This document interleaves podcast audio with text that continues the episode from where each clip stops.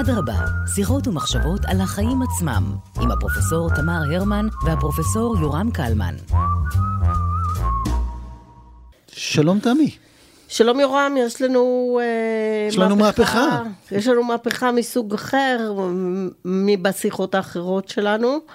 אה, ואנחנו נרצה לדעת למה בעצם אה, הכנסנו אותה לכאן, באיזה מובן היא מהפכנית, האם היא דומה למה שאנחנו מדברים היום על כל כך הרבה על אה, מהפכה ומהפכנות ומהפכנים.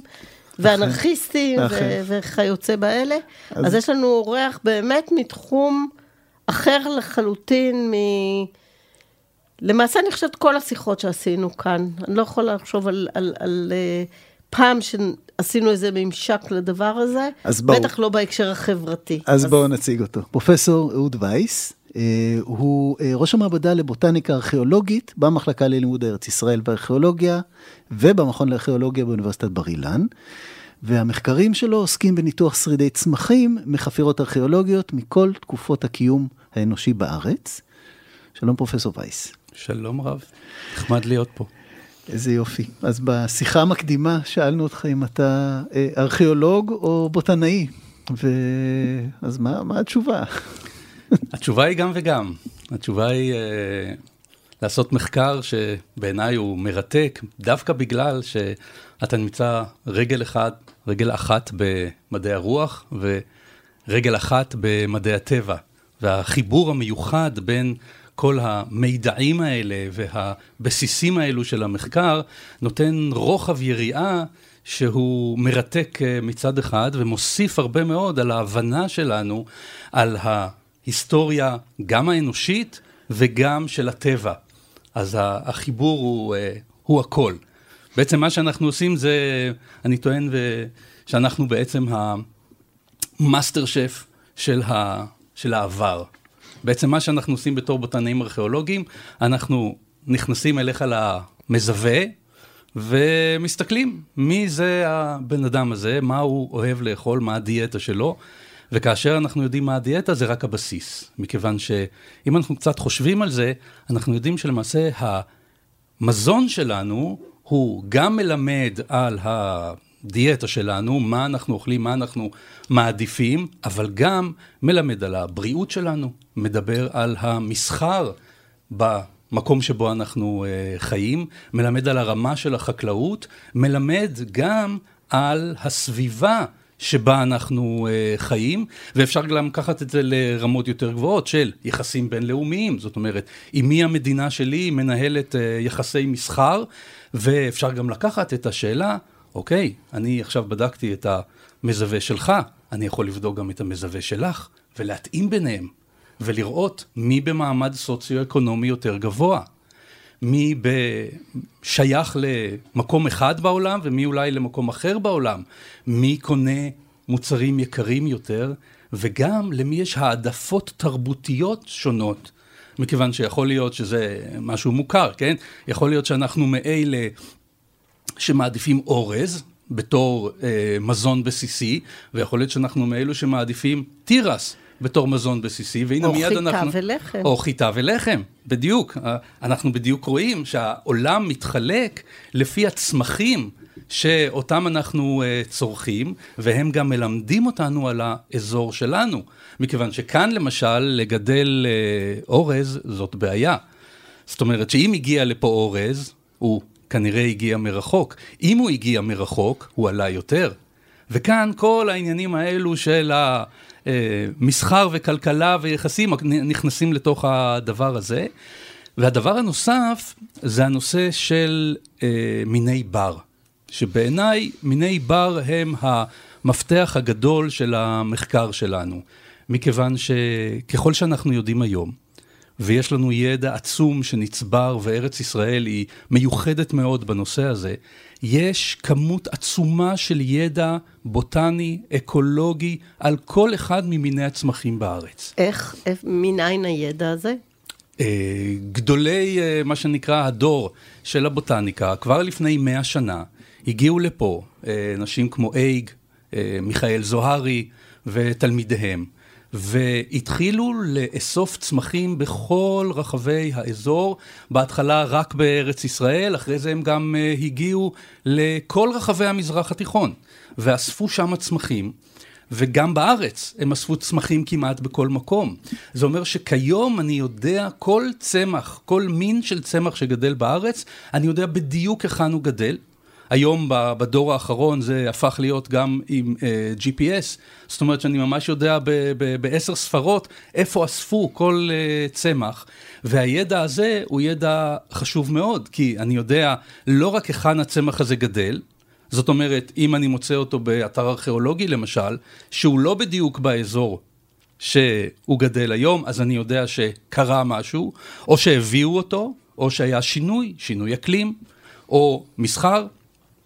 ומצד שני, אני גם יודע מתי בדיוק הוא פורח, מתי הוא מגדל זרעים, מי הצמחים האחרים שגדלים איתו, כמה מים הוא אוהב, כמה אה, מילימטר גשם הוא צריך. וכולי וכולי. כל המידע האקולוגי העשיר הזה בעצם יוצר לי שכל אחד ממיני הצמחים שאני יכול אה, להגדיר, ושאני מוצא אותם בחפירה ארכיאולוגית, הוא מין קפסולה של מידע שאני יכול להפעיל על העבר.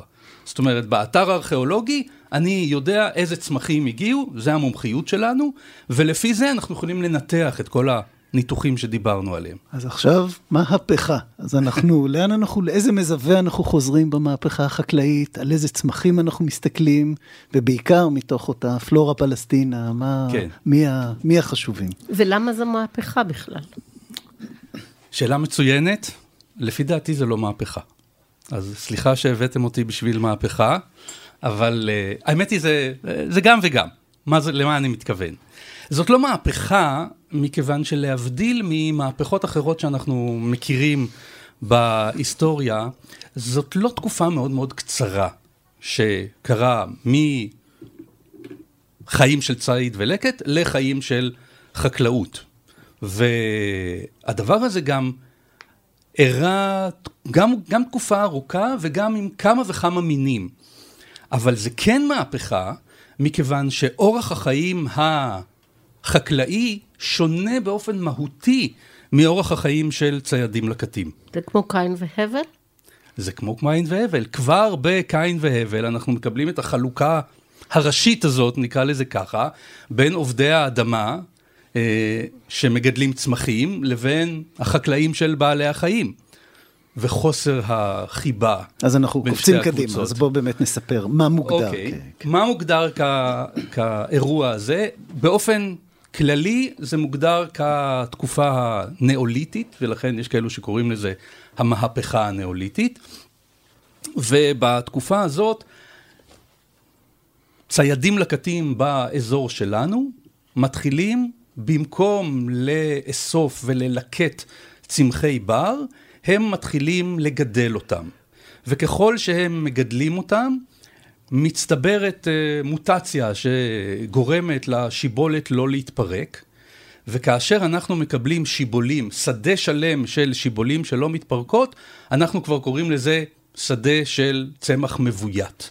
והצמח המבוית הזה מפיק הרבה יותר קלוריות לדונם מאשר כאשר אוספים את הצמח הבר, מכיוון שאנחנו מצמצמים, אנחנו לוקחים אזור, הופכים אותו לשדה, מנקים אותו מכל הצמחים האחרים שגדלים, ומגדלים שם רק את הצמח שאותו אנחנו רוצים. ולכן לחקלאים יש יותר קלוריות, יש יותר אנרגיה, וזה משנה לגמרי את uh, אורח החיים שלהם. הם גם הופכים להיות, אגב, יכול להיות שזה הגורם, יכול להיות שזה הסיבה ויכול להיות שזה המסובב, אבל הם גם הופכים להיות קבועי מקום. וקביעות המקום הזאת היא משמעותית מאוד, כי ציידים לקטים מסתובבים כל הזמן. ציידים לקטים אה, עוברים מהעמק הזה לנחל הזה, לנהר הזה, ואוספים מזון ככל שהוא מבשיל. או שאוספים בעלי חיים או, או, או צמחים, אבל הם מסתובבים כל הזמן. חקלאים הם קבועי מקום.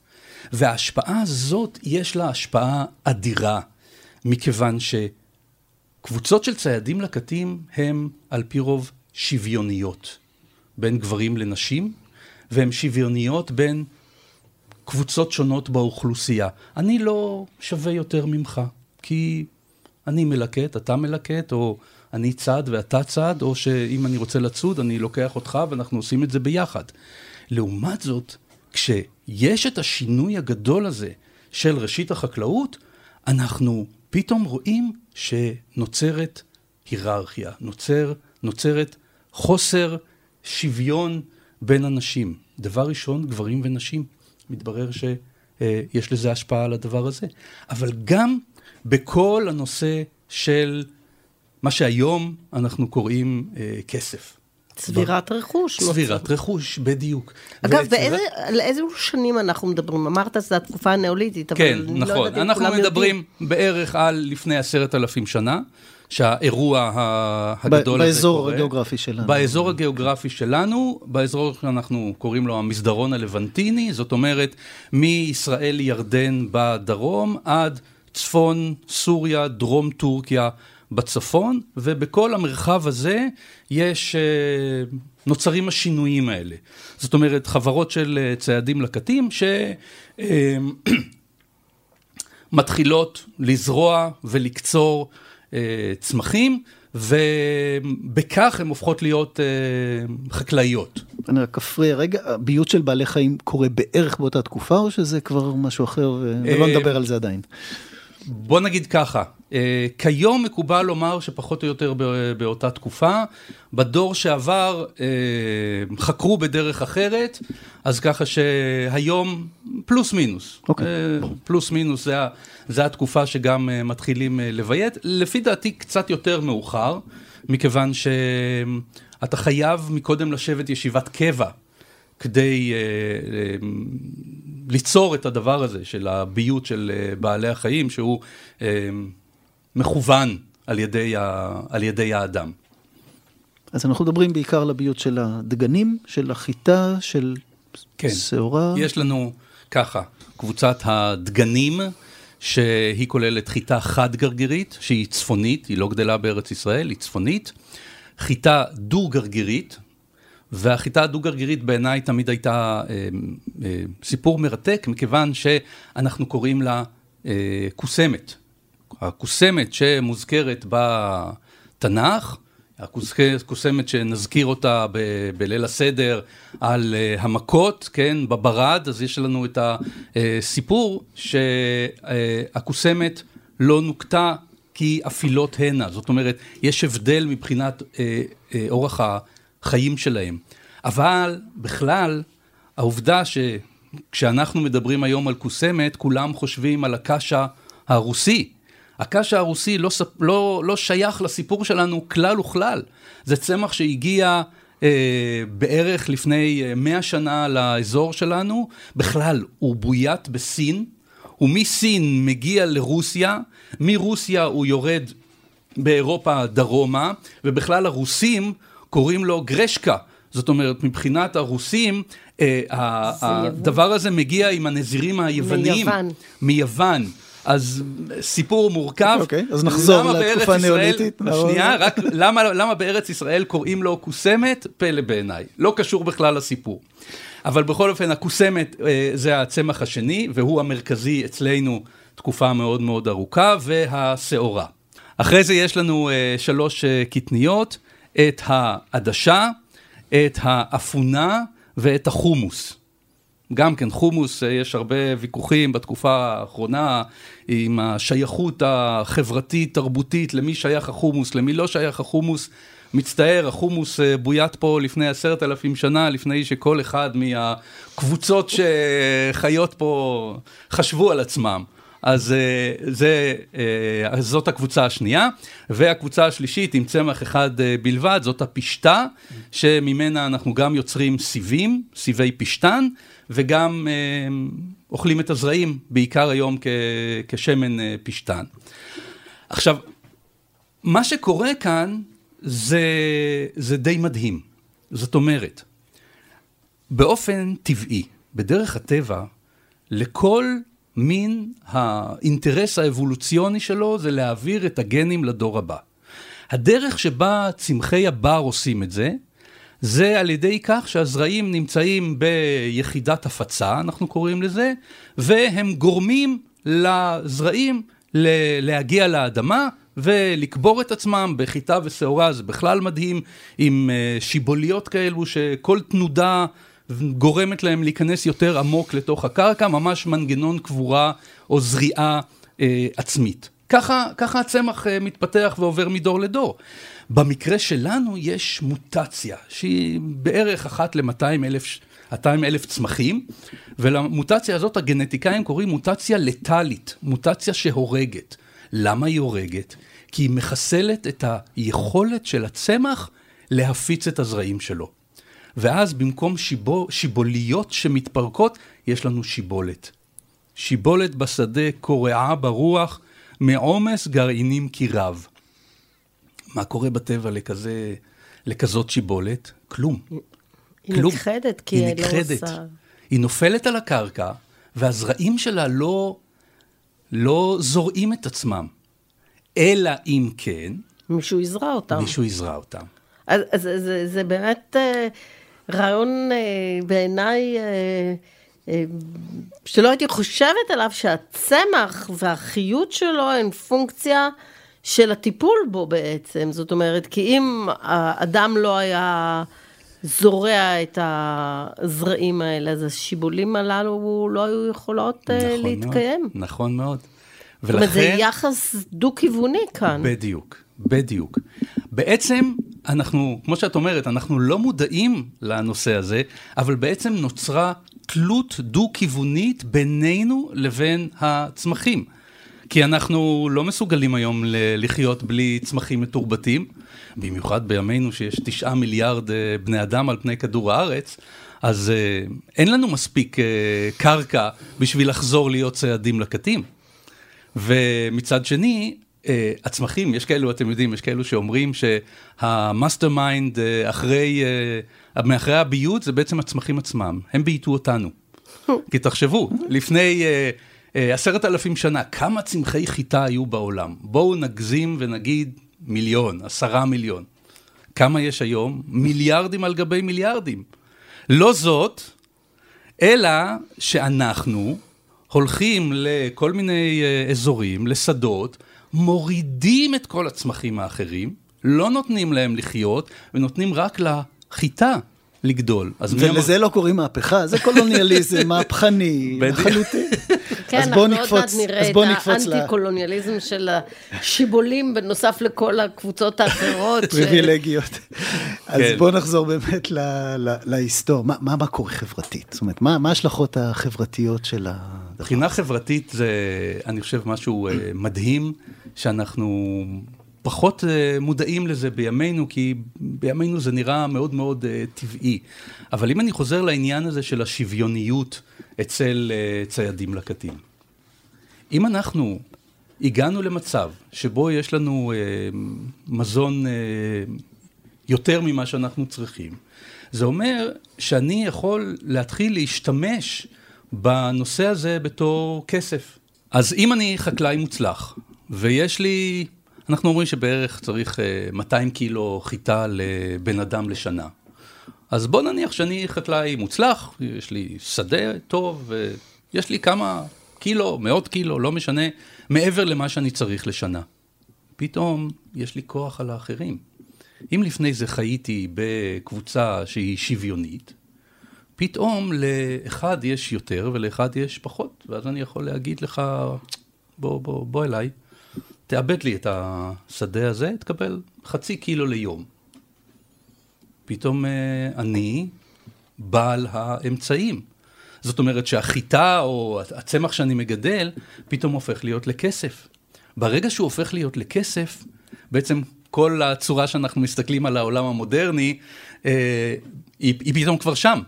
זאת אומרת, לא רק שמתחילים להיות עשירים ועניים, אלא גם נוצרת האפשרות שלא כל אחד בחברה עסוק בלגדל מזון. כי אם אפשר לגדל יותר ממה שאני צריך, זה אומר שאני יכול לממן גם אנשים אחרים. וברגע שאני מממן אנשים אחרים, זה בדיוק מה שקורה בחברה שלנו. היום זה הפוך על הפוך על הפוך, כי יש בערך חצי אחוז חקלאים בימינו. אבל אם החצי אחוז האלו לא מצליחים לגדל את כל האוכל שלנו, אנחנו בבעיה. שמה קרה את התופעה ההפוכה. זאת אומרת, אה, פתאום נוצרה אפשרות לממן אנשים שלא מפרנסים את עצמם בייצור מזון.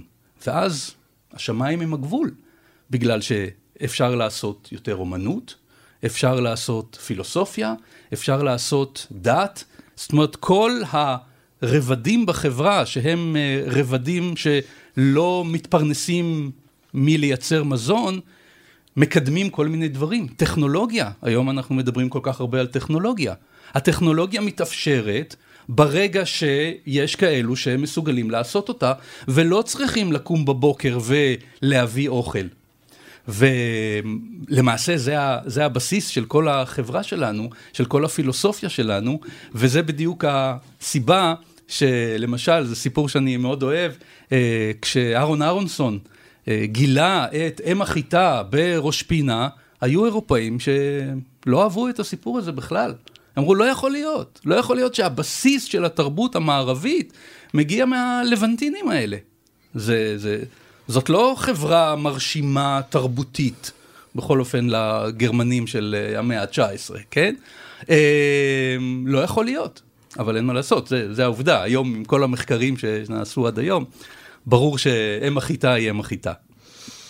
גם נוצרת כאן סיטואציה של הורשה, כי אם יש לך בעלות על שדה, אתה מעביר את זה גם לדורות הבאים, ואז אתה יוצר ערך שהוא נשאר בתוך, אה, הייתי אומרת, שושלת אחת, ולא בהכרח שושלות אחרות נמצאות, מה שבחברה של צעדים לקטים, אתה לא יכול להבטיח שהארנבת תמיד תופיע בשלב כשאתה רוצה לצוד אותה. נכון מאוד, נכון מאוד. אז יש לך הורשה של בעלות, ומצד שני, יש לך גם מלחמות. כשאין למישהו ויש למישהו אחר, אז תמיד כן. יהיה רצון... או uh... שמישהו מתמחה ב- בלשדוד את האחר. למעשה הון, נכון. למעשה ההופעה היא של המושג של ההון. ההון, זה נכון. ההון, גם ההון הפיזי, אבל גם ההון החברתי שהולך עם זה, וכל מה שהיום כסוציולוגים מסתכלים עליו כ... כן. כהון. הכל אגב, מתחיל אנחנו, בנקודה הזאת. אגב, אנחנו יודעים משהו על תוחלת החיים שהשתנתה בעקבות המעבר מחברה אחת לחברה אחרת? זה נושא מורכב. אמ, ככל הנראה, בוודאי בשלבים הראשונים, מדברים על זה אמ, שהייתה ירידה. מעניין. דווקא ירידה ולא עלייה, אמ, וזה גם מתחבר ל... שוב פעם, זה רומנטי קצת אה, לחשוב על זה, אבל אה, ציידים לקטים, ככל שאנחנו יודעים ממחקרים אתנוגרפיים, חיים חיים הרבה יותר טובים מאיתנו. יש לי, יש לי למשל קולגה ב, ב, בקנדה, שהלכה לעשות עבודת שדה עם אה, קבוצות אה, מקומיות, היא הייתה המומה לגמרי מכמות התה ומשחקי הקלפים, מה שנקרא, מעבירים את היום אה, בכיף. אוכלים קצת, אוספים קצת וחוזרים הביתה. שזה, שזה מדהים, כי למעשה הטענה היא שהצעדים לקטים היה להם הרבה מאוד פנאי, והם השקיעו אותו בחברתיות, כן. ב... הפנאי שנוצר בעקבות צבירת ההון, מופנה לצבור עוד יותר הון ולהגן על ההון של עצמך. Okay. כן. זאת אומרת, זה, זה, זה פנאי ופנאי, רק שבסיטואציה אחרת אה, מוביל לתוצאות אחרות. אה, שוב, גם התקדמות טכנולוגית, הארכת תוחלת חיים, אבל... אה, ולחץ. אבל כן, נכון, נכון, וזה, נדמה לי יובל נוח הררי הפך, נעשה פופולריזציה של הטיעון הזה, ש, ש, או ההשערה הזאת, שבאמת החיים הפכו לקשים יותר, מאושרים פחות, תחרותיים, לחוצים. אה, אין ספק. כן. כן. אבל יש איזו ודאות ב... בחיטה שצומחת לך בשדה בהנחה שאין בצורת וכולי, בהשוואה לאם תיתקל בממותה או לא תיתקל בממותה. לכן אני שואלת את עצמי... הממוטות לא עשו שום דבר לאנשים. אני מתכוונת, דווקא העובדה שאין לך שום דבר, לדעתי היא סטרספול יותר מאשר כשאתה יודע שאתה זורע וקוצר, לא? תראי, העובדה היא... לא, עובדה שאני שואלת איך ייתכן שתוחלת החיים ירדה בעקבות ה... תראי, מעבר הזה. אם את מסתכלת, מסתכלת עד ימינו, אז בעצם כל האפשרות הזאת לכל האנשים שעושים דברים אחרים חוץ מללכת לאסוף, קידמה את האנושות. עובדה, הגענו ל... תשעה מיליארד, הגענו ל, ל, לרפואה מתקדמת וטכנולוגיה מתקדמת, זאת אומרת שבסופו של דבר ל, ל, לאנושות זה היה, לכן אני קורא לזה אם המהפכות, כן? כי לאנושות אה, זה היה שינוי ארכימדי, לא היינו מגיעים לזה, אולי הלכנו קצת יותר מדי רחוק, אבל לצערנו אי אפשר כבר לחזור אחורה. כן. טוב, אנחנו מסמנים לנו שזמננו תם, אז uh, באמת, uh, פרופסור וייס, כמו, כמו תמיד שאנחנו מזמינים ארכיאולוגים, היה בשיחה על זכוכית ובשיחה על טקסטיל, uh, רואים שהארכיאולוגיה באמת מסתכלת עמוק עמוק על, ה, על המהות של החיים שלנו, על, uh, על הקשר, על אותו קשר בין החברה לרוח, לחומר. Uh, תודה רבה על שיחה מרתקת. תודה רבה, היה מאלף. תודה לכם.